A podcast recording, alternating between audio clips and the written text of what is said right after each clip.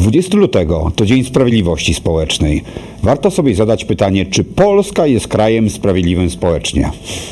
No przede wszystkim zacznijmy od tego, że Polska nie jest krajem szczególnie bogatym. Parytet siły nabywczej w naszym kraju to 11 tysięcy euro rocznie. Dla porównania u Niemców, naszych zachodnich sąsiadów, jest to 26 tysięcy euro, a Niemcy placują się dopiero na dziewiątym miejscu w Unii Europejskiej. My jesteśmy poniżej średniej.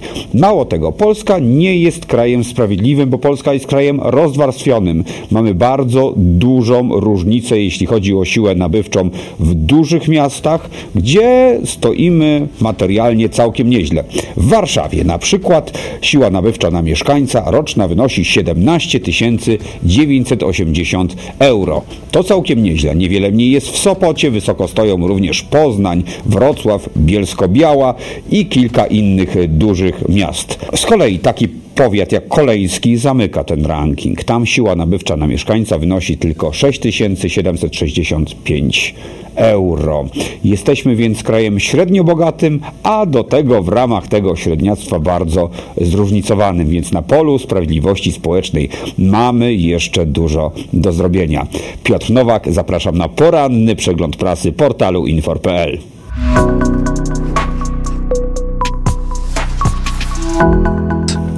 Co dalej z zakazem handlu? To pytanie zadają sobie nie tylko pracownicy żabek czy innych sklepów ze zwierzątkami w logotypach, ale też Polacy. No bo niektórzy chcieliby czasem wybrać się w niedzielę nie tylko na spacer do, hand, do parku, ale też do galerii handlowej. Czy będzie to możliwe? Jest spora szansa, że tak. Pamiętamy, że obecna władza, kiedy jeszcze nie była władzą, tylko opozycją, zapowiadała tak, przywrócimy niedziele handlowe. Teraz podobno powoli zabierają się w parlamencie na, do prac nad przywróceniem handlu w siódmy dzień tygodnia, ale ujęta ma być propozycja związków zawodowych, m.in. Związkowej Alternatywy, żeby wprowadzić dwuipółkrotność płacy w niedzielę. I taki pracownik za pracę w jeden dzień, w jedną niedzielę w miesiącu zarobiłby już ponad 500 zł brutto za jeden dzień, więc no to całkiem niezły pieniądz jak na tę profesję. Co na to Polacy? Mówi o tym Tomasz Kowalski w dzisiejszym artykule na infor.pl. są podzieleni. 46% mm, ankietowanych w przytoczonym badaniu opowiada się za przywróceniem handlu. Przeciwnym jest 44. Także z pewnością jeszcze czeka nas niejedna społeczna bitwa, być może również parlamentarna o zakaz handlu. Rozpoczynamy naszą dzisiejszą przygodę z prasą codzienną. Dziennik Gazeta Prawna na okładce artykuł o zastrzyku gotówki dla radia i telewizji. Znowu, tymczasem na drugiej stronie informacja, nie boję się użyć tego słowa, przełomowa, bo Samorządy narzekały na niedobór gotówki w ostatnim czasie. Nie starczało na wypłaty dla pracowników, już nie mówiąc o celach bardziej zaawansowanych, jak biblioteki, szkoły, przedszkola, no czy inne bardzo ważne cele społeczne. Wynikało to z tego, że poprzednia władza uszczupliła niestety budżety samorządów, przenosząc część dochodów podatkowych do budżetu centralnego. Teraz ma się to zmienić. Jak donosi mm, dziennik Gazeta Prawna, dokładnie redaktor redaktorzy Osiecki i Żółciak. Mm, e, Ministerstwo Finansów rozważa kilka wariantów. Pierwszy z nich zakłada, że w danym, danej jednostce samorządu terytorialnego będą zliczane podatki e, PIT, CIT i inne i na podstawie tego będzie przekazywana dana kwota do samorządu. E, w tej chwili no, między innymi nie mają przychodów z podatku zryczałtowanego samorządy, żadnego. E, I są jeszcze dwa inne warianty, natomiast nie są one według autorów brane w ogóle pod uwagę, czyli prawdopodobnie ten, o którym powiedziałem, jest najbardziej, jest najbardziej prawdopodobny. Oprócz tego ma być nadawana waga wydatkom danego samorządu, czyli na przykład, jeżeli to jest strefa inwestycyjna, wówczas będzie jeszcze dodatkowy bon bonus finansowy właśnie na inwestycje. Jeżeli to jest region Natura 2000, wtedy dany samorząd dostanie więcej na ochronę przyrody. Dobra wiadomość jest taka, tak samorządy od roku 2025 będą miały więcej środków. To jest dziennik, e, dziennik, e, dziennik Gazeta Prawna oczywiście.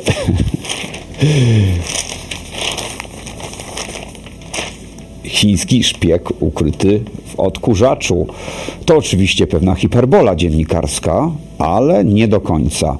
Mamy w naszych domach coraz więcej urządzeń IoT, czyli internet rzeczy. Są to inteligentne elektroniczne urządzenia komunikujące się z siecią. I te urządzenia są też potencjalnymi podsłuchami oraz e, narzędziami naszej inwigilacji, dlatego że one nie tylko przysyłają dane, ale też wysyłają dane z naszego domu. Potencjalnie mogą więc różnego rodzaju firmom, a dlaczego nie państwom, jak w przypadku Chin, dostarczać dane o tym, jak żyjemy, o czym rozmawiamy, jak często jesteśmy w domu, co jemy tak naprawdę. Iście orwellowski scenariusz sprawdza się już teraz na naszych oczach. E, internet rzeczy jest tego narzędziem. Mm, autorzy artykułu, czy właściwie autor artykułu, bo to jest Michał Duszczyk, przytacza przykład żarówki, w której, inteligentnej żarówki, czyli takiej podłączonej do sieci, w której mm, specjaliści z Wielkiej Brytanii i e, Włoch odkryli aż cztery krytyczne luki um, umożliwiające właśnie wykradanie danych. Niebezpieczne są również odkurzacze, inteligentne głośniki, kamerki, a także auta, które dostarczają informacji o tym, kto jedzie, jak się czuje, o czym rozmawia. No, naprawdę taki rodem z serialu Czarne Lustro, który na jednej z platform jest scenariusz, spełnia się na naszych oczach. To jest dzisiejsza Rzeczpospolita. Mm, przyspieszamy teraz puls biznesu. Tylko co piąta firma jest gotowa na system e-faktur. Ten system miał wejść teraz od lipca bieżącego roku, no ale okazało się, że tak naprawdę nikt łącznie z państwem nie jest na niego gotowy i wejdzie dopiero od e, końca mm, przyszłego roku. E, natomiast e, uwaga, uwaga, tylko 20% polskich firm w jakikolwiek sposób się przygotowuje do wdrożenia tego 30% z kolei nic nie zrobiło i nie zamierza e, zrobić jakiegokolwiek kroku w tym kierunku w najbliższym czasie. Także no wiele wskazuje na to, że polskie firmy zostaną zaskoczone również w 2025 roku krajowym systemem e-faktur. O tym w dzisiejszym pulsie biznesu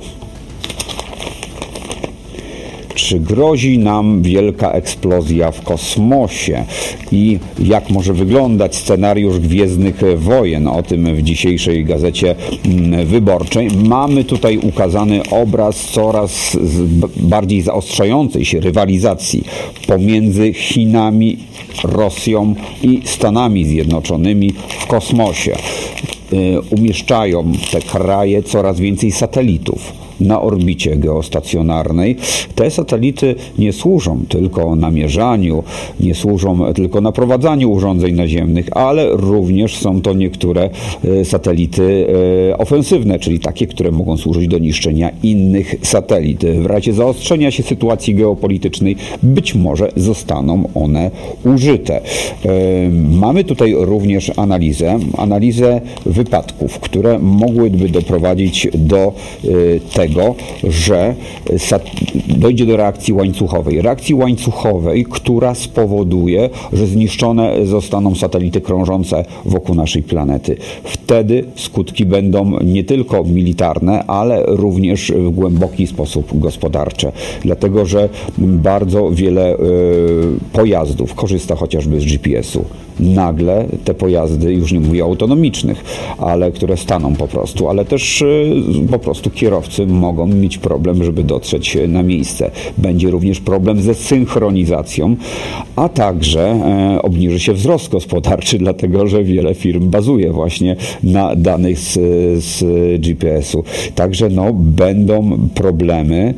Miejmy nadzieję, że nigdy do realizacji tego scenariusza Gwiezdnych Wojen nie dojdzie. Pisze o tym dzisiejsza Gazeta Wyborcza. Zdarzają się jeszcze takie momenty w życiu, kiedy płacimy gotówką. Czasami właściciel mieszkania przychodzi i chciałby dostać coś w kopercie. Czasami zwracamy jakieś należności e, komuś znajomemu bądź e, instytucji. A jest z nami redaktor Paweł Huczko. Łączymy się z Brwinowem. Dzień dobry. Dzień dobry. Czy opłaca się prosić o pokwitowanie w takich sytuacjach, kiedy płacimy za coś gotówką?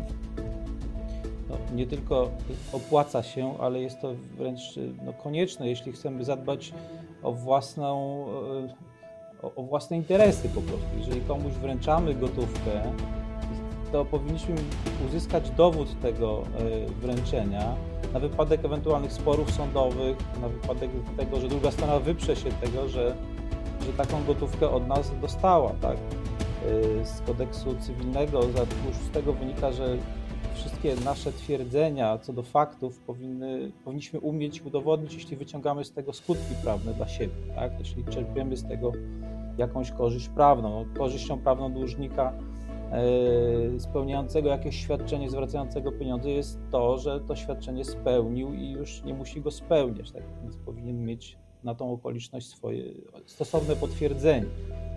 No i takim potwierdzeniem w przypadku na przykład gotówki, no bo y, jeżeli przelewamy swoje pieniądze za pomocą przelewu bankowego, to, to bank już za nas y, zadba o takie potwierdzenie. Bank w swoim systemie musi wygenerować takie potwierdzenie, które y, możemy sobie właśnie wysłać z, naszej, z, naszego, z naszej bankowości elektronicznej, y, czy, czy po prostu na naszą prośbę i tak mhm. pan powinien to nam przekazać. Natomiast jeśli nie robimy tego przelewem, robimy to gotówką, to sami musimy o to pokwitowanie zadbać. Rozumiem. A jak powinno wyglądać takie pokwitowanie? Czy może być ono na serwetce, czy po prostu wystarczy tak, ja odebrałem, dziękuję, do widzenia, czy coś szczególnego musi się znajdować na takim dokumencie?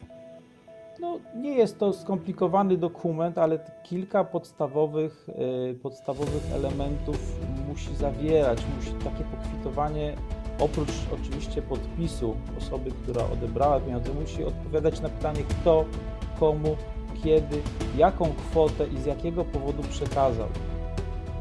Jakby, no warto, żeby ten typ, choć jest to konieczne, natomiast można zacząć od tytułu, tak, że jest to pokwitowanie, ważna, bardzo ważna jest data tego dokumentu, no bo często y, wykonanie zobowiązania y, jest terminowe, tak, musimy zwrócić pieniądze z tytułu pożyczki, czy zapłacić do określonej daty, więc nazwa dokumentu i data to powiedzmy jako pierwszy element tego pokwitowania.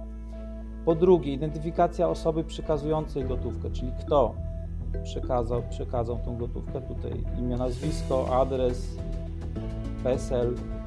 Y, często zdarza się, bo pokwitowanie gotówkowe jest potrzebne nie tylko w naszych prywatnych sytuacjach, ale także biznesowych, więc czasami reprezentujemy kogoś, kto jakiś podmiot, spółkę, instytucję, która taką gotówkę przekazuje, więc w ramach identyfikacji osoby przekazującej gotówkę trzeba też zawrzeć y, dane podmiotu, które my reprezentujemy jako osoba przekazująca tą gotówkę.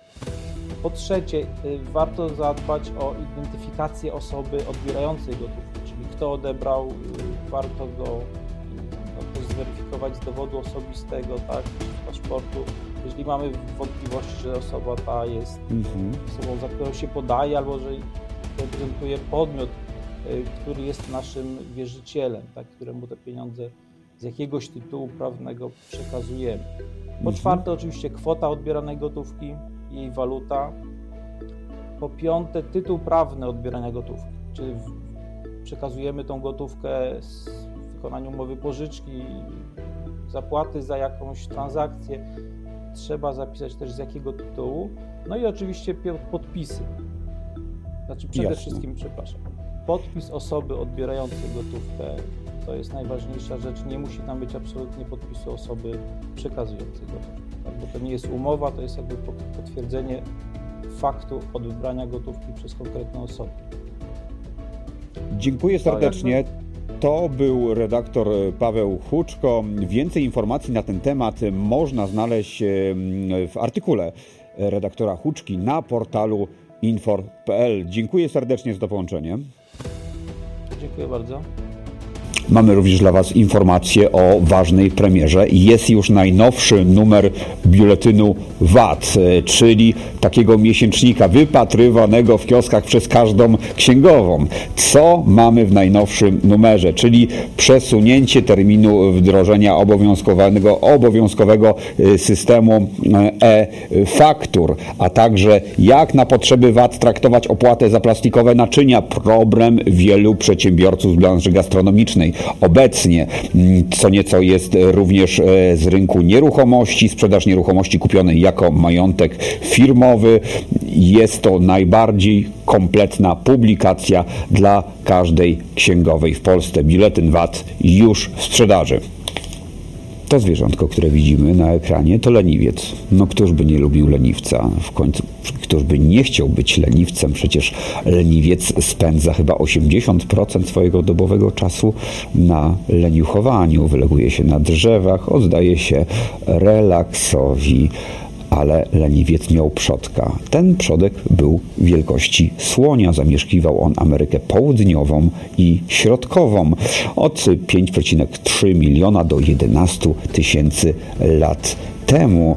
Mm, mega Megaterium, tak się nazywało to zwierzątko, należało do największych ssaków, jakie kiedykolwiek chodziły po planecie.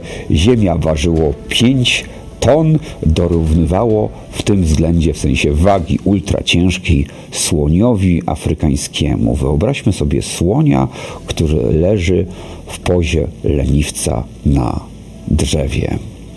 To był poranny przegląd prasy portalu infor.pl. Żegnam się z Państwem, życząc miłego dnia. Do zobaczenia już jutro.